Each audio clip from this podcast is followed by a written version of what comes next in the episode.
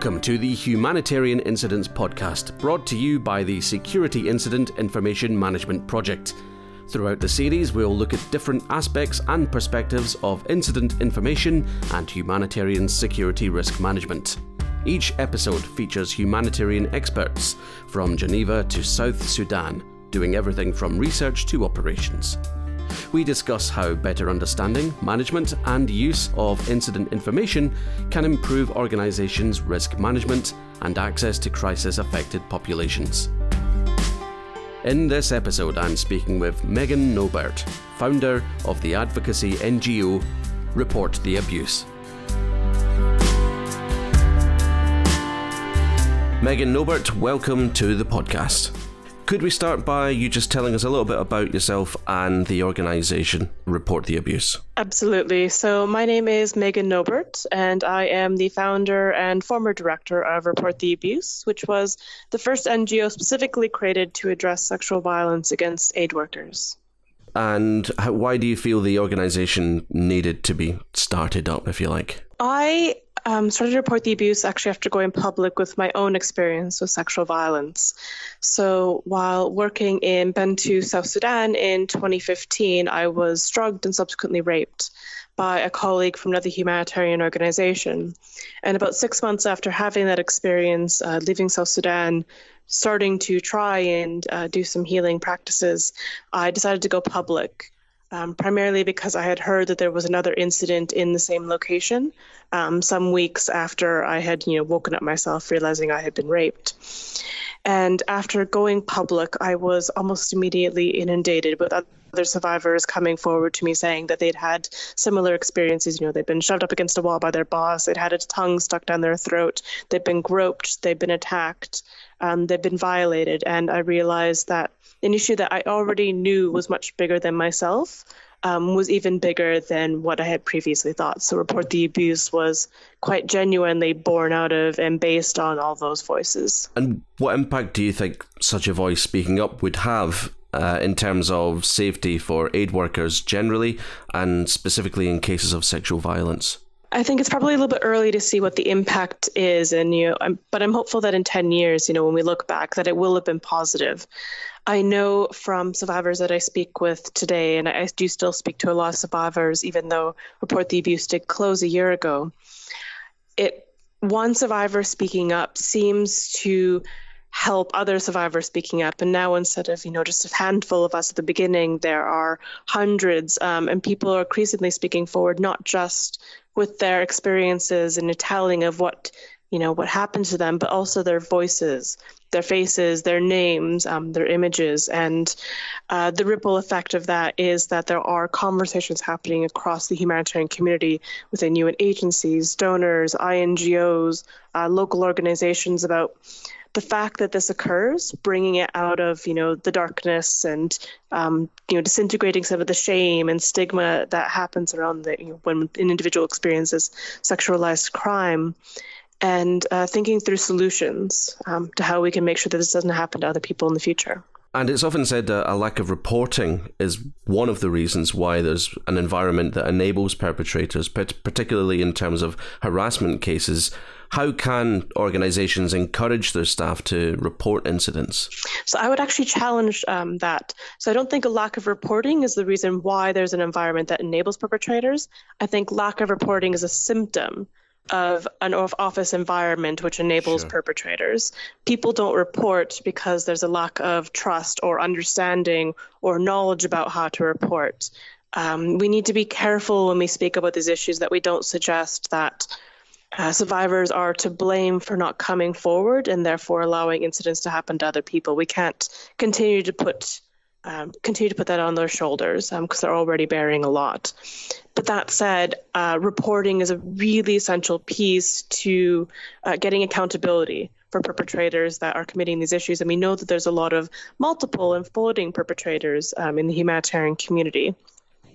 And so I think that the way that organizations can encourage their staff to report incidents is, first of all, um, by providing them with the means to do so. Um, often it's not very clear or well known, or reporting mechanisms are just not set up in a way which are uh, friendly to people that have experienced, you know, uh, traumatic incidents. So, having multiple avenues which are available in multiple languages, which are comfortable to approach, which are trusted, which are confidential, and having reporting mechanisms that work not just for expats.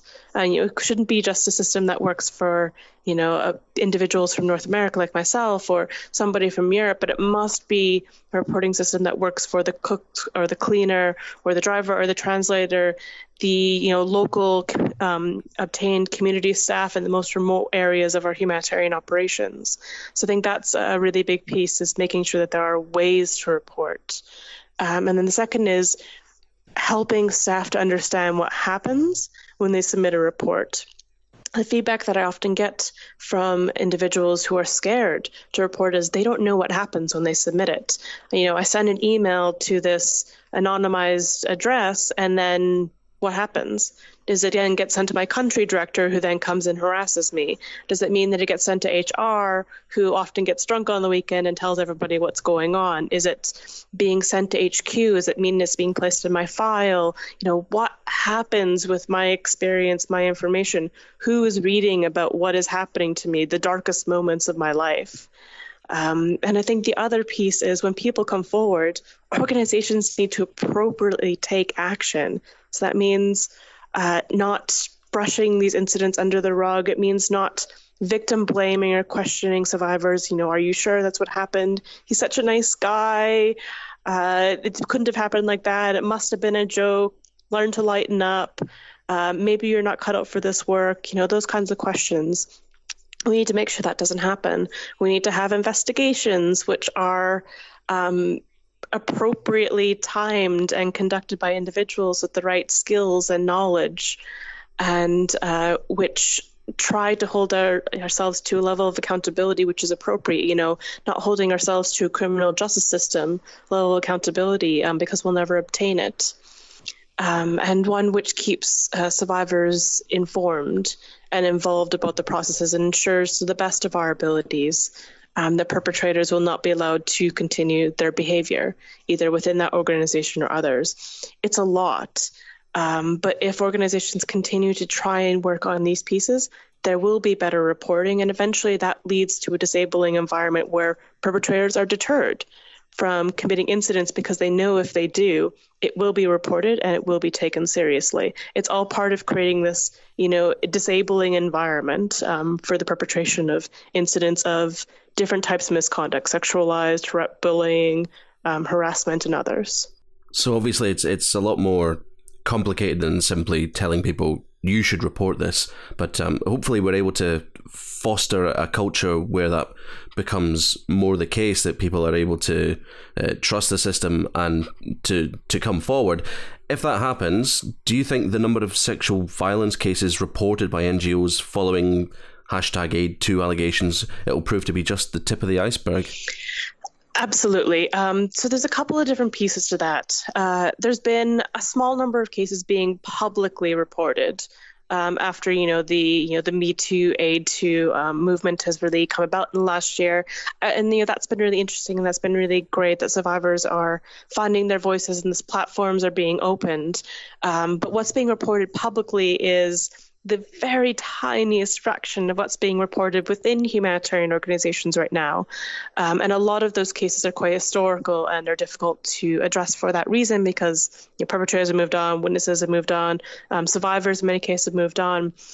Um, and the other piece is that we're never going to fully know what the extent of this problem is because we will never fully know the extent of sexual violence in any corner of the globe is because the experience is still treated as being personal and shameful and stigmatized. There's a lot of elements that we need to work on. Um, some of them are in the humanitarian community, um, others are within you know the general public. But I don't think the fact that we will never know uh, the full extent of the numbers, or that what we do know is just being you know, the tip of the iceberg, uh, should stop us from continuing to act. Um, you know, about a decade or so ago, a couple of decades ago, I guess, um, when GBV work was really starting to take off in the humanitarian field, one needed to prove that GBV cases were happening. before a GBV program could be set up. You needed to show that there were incidents occurring so that we could, you know, we could establish programming for reporting and support services, etc. And that mindset has changed, and we now go into any conflict saying, we know this is going to happen. If we build it, people will report it. And we need to stop focusing in the same way um, within our humanitarian organizations on the numbers and on the reports and saying, we know this is happening. We know this is going to happen. Let's build the reporting systems. Let's build in the prevention measures. Let's deter perpetrators from joining the organization that might uh, want to commit these types of acts. Let's hold them accountable when they do. Um, because if we build all those pieces, if we create the organizational culture where people will report and they will feel safe and comfortable and supported in doing so, um, then they will. And ideally, uh, in you know an absolutely perfect world, uh, we know that right now the number of reports is skyrocketing because people are starting to feel supported and there is a comfort in the number of people that are coming forward. And eventually we would want those numbers to go down because it would hopefully be a signal that we are creating that disabling environment. Sexual violence is often seen as a woman's issue, but men are also victims they are perpetrators and they are managers in the process. So, how do we bring men into the discussion to find solutions? I think that any time that you only involve half of the people that are part of a question, um, you'll never find a real solution. So, any solution that is going to address sexual violence in the humanitarian community for survivors, of which, yes, men can be, um, or as perpetrators, of which, yes, women can be as well, um, any solution or you know, execution of addressing this is never going to be full or work unless we involve absolutely everybody in the humanitarian community. Um, and that doesn't mean, yes, involving everybody of every gender, but also everyone of every, you know, religion and place it within the organization and ethnicity and, you know, bringing national staff into um, the discussions, not just making this an expatriate solution, um, situation um, or discussion. So it's it's really about making sure that everybody is brought to the table. Um, men are not a homogenous group, so saying we should bring men to the table by doing a training with them isn't going to work for every single man in the same way that doing a training or opening up a survivor support group is not going to work for every woman that might be a survivor. So we need to think cross culturally, we need to think creatively in many ways. Um, to make sure that we bring absolutely every single person, every single voice to the table. And that is how we are finally, sustainably, I believe, going to address sexual violence in our community.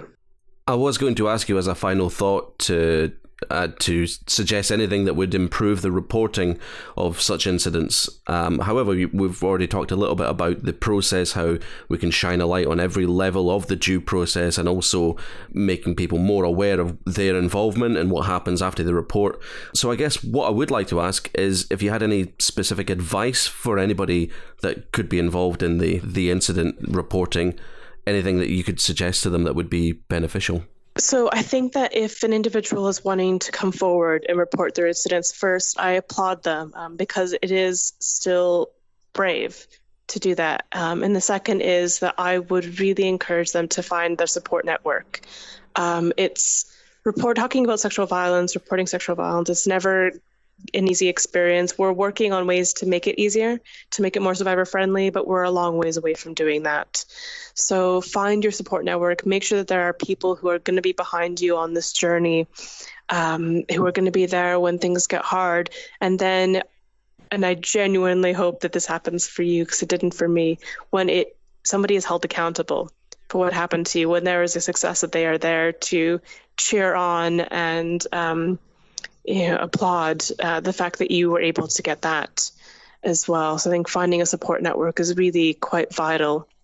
And I think the other thing is that um, survivors really do need to continue raising their voices. It's not our responsibility to solve this issue. Um, that is not should not ever be held on our shoulders.